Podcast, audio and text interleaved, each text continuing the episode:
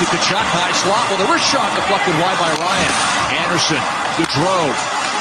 Tkachuk goes in front, scores! Matthew Tkachuk on a setup from Gaudreau, and it's 3-0 Calgary. It's BetQL Daily with Joe Ostrowski and Ryan Horvat on the BetQL Audio Network.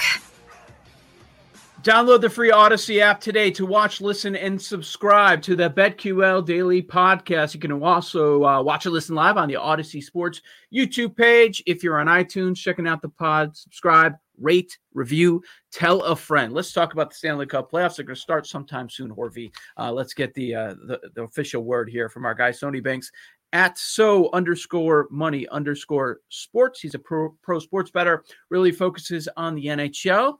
We're uh, lucky enough to have him on from time to time throughout the season. All right, Sony, can you help us out? I, I know we've got some divisions wrapping up this week over the next couple of days.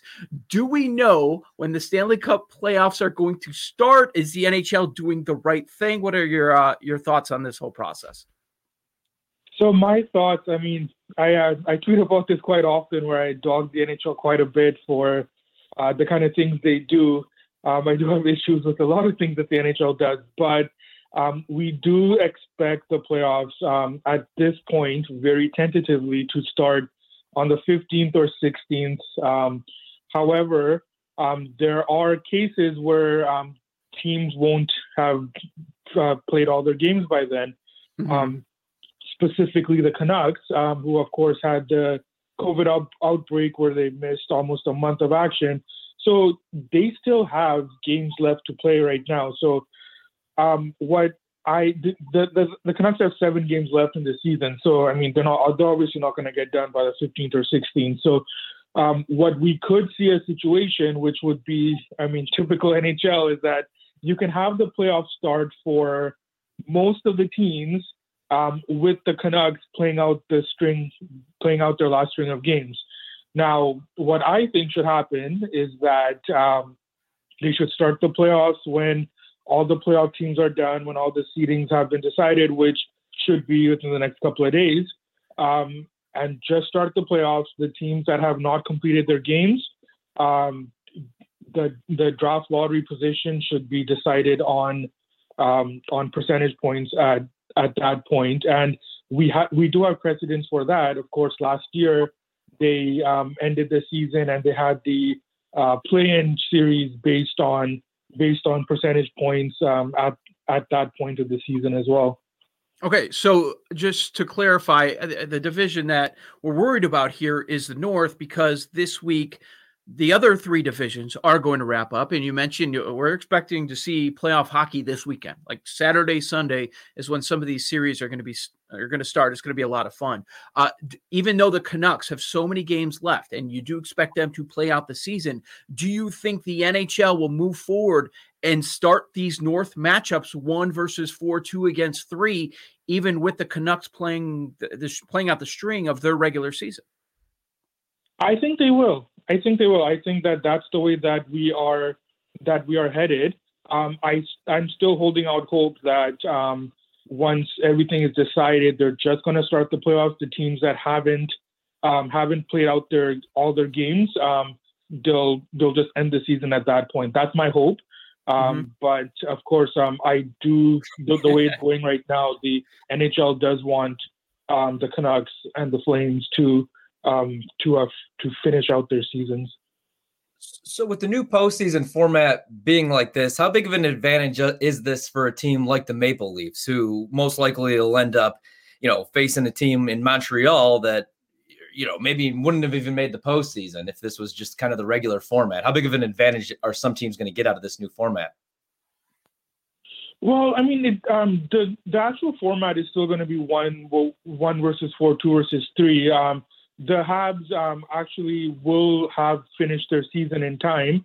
Um, where it could get a little bit dicey is if um, the Habs have two games left. They're not, they haven't mathematically clinched yet. So um, if if the Habs get in a situation where they lose their final two games and the Flames uh, keep on winning and they have to play those games against the Canucks, then yeah, it it um it, it gives the, a team like the Leafs a, a significant advantage because um, you're either going to play a Habs team um, who uh, backed their way into the playoffs, or you're going to be playing a Calgary team that just kept on playing multiple games while Toronto was sitting there practicing, getting ready for the playoffs. So in in that sense, it would have um, the the Leafs would have a significant advantage if that if, if that situation were to play out like that. So as far as outrights, do you like them plus 650 or Tampa Bay plus 650 or is there anything that you really like as far as a outright winner? Yeah, so I mean, look, looking at the outright market, it's um obviously it's been a strange year, but um um and there the, what I found this season is that there is a large disparity between the teams who I think can win the cup and the teams who I I don't think are there. So um you so the season it's um all it's it's a very top heavy um, league this year. So you look you look at the Leafs at 650 um, or, or, or 600 on the board. Um, they are the best team in that division. Um, there's there's been a lot of uh, back and forth with uh, with the Leafs about um, are they elite when they're playing the teams in the North Division, which is is um, shown to be the uh, weakest division. Um, I I'm of the of the thought process that the Leafs are an elite team. Um, at 650, I do think there's slight value there, um, only because um, I do think they're going to come out of that division. So so so they're a Final Four team, and plus 650 on a Final Four team, even though they will not be favored if they go up against the Colorado or Vegas in the Western Final. Um, I do see some value there on the Leafs there. This is BetQL Daily. Joe Ostrowski, Ryan Horvat. Our guest, Sony Banks, a pro sports bettor, really hones in on the NHL.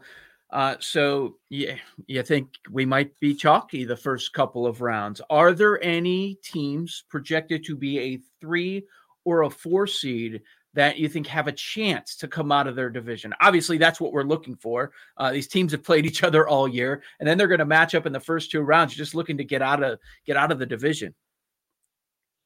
Yeah, so I mean, um, I would direct my attention to the East Division, um, where currently you have uh, the Penguins and the Caps as the one and two, uh, but you have the Bruins there at three. Um, that is, um, they're a very dangerous team. Um, they have had a weird year um, in terms of injuries, as as of course all, all teams have had, but the injuries that the Bruins have had have really impacted their play, especially early in the season.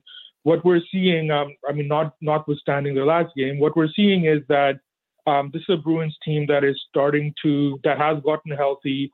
Um, they're they're working their their um, goaltending back at the number three spot. If they go up against the Capitals, um, who um, who are struggling a bit and who have um, have to deal with significant injuries right now, the Bruins are a team at the number three. If they do finish there, that um, that that is going to be very dangerous. Um, in in fact, the Bruins are going to finish. Um, they're guaranteed to finish uh, third or fourth in that division.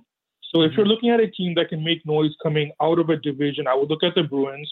Um, I think they can beat the Caps, and then um, once they get into a series, um, if it's against Pittsburgh, it'll be a long, grueling series where um, um, it's the playoffs, so it'll be decided on a coin flip uh, in these long series if it is the Islanders, I think that the Bruins can beat the Isles. Um, so that will be a team that I'll be looking towards right now. Sony, the first thing everybody's going to do, we do it in every sport. Once the series are all set and we have our series prices with all the books, is they're going to take a look, whether it means anything or not, at the regular season results. And we do have a large sample. However, do we have a large sample with teams currently constituted? Probably not in some specific instances. are you thinking maybe we'll have an advantage or so, or like there are some situations where okay, yeah, the underdog had a winning record against the one or the two seed. But also, if you look back at those games, look at the goaltenders, look at the players that were not available. Anything that we should keep an eye out for? Yeah, so I mean, um, with um, with with the NHL, one thing I always like to do is um, it's not so much um, results oriented with between the teams. Um, when you're looking at matchups, what it comes down to is that um, how how the teams play against each other. So I'll give you an example. You you look at the Western Division, you have um, Vegas and Minnesota. So the way that these two teams match up against each other, um, Minnesota plays them really tough, and they match up well against Vegas. That's not going to be reflected in the in the head-to-head record, um, but you need to dig a little bit deeper as because um, once you get into the individual games, um, hockey, the NHL, it's um, it's a very high variance sport. So you're going to have a lot of um, results that um, that don't reflect what the underlying metrics were. If you look at the underlying metrics, Minnesota matches up very well with Vegas. So um, we're in in today's um, as we head into the playoffs and the way that the regular season was season was structured this year with teams playing each other eight nine times in some cases, sometimes ten times. Um, there is more th- there is more of a case to be made about looking at the matchups, but I would guard against looking at the results. Team A has had a five and five and three record against Team B. Um, I would dig more deeply into um, how those teams matched up within those games. Um, who were the goalies? Who were out? So, um, yeah, I mean, instead of just looking at the record, um, there's there's a lot more that should be dug into in that sense.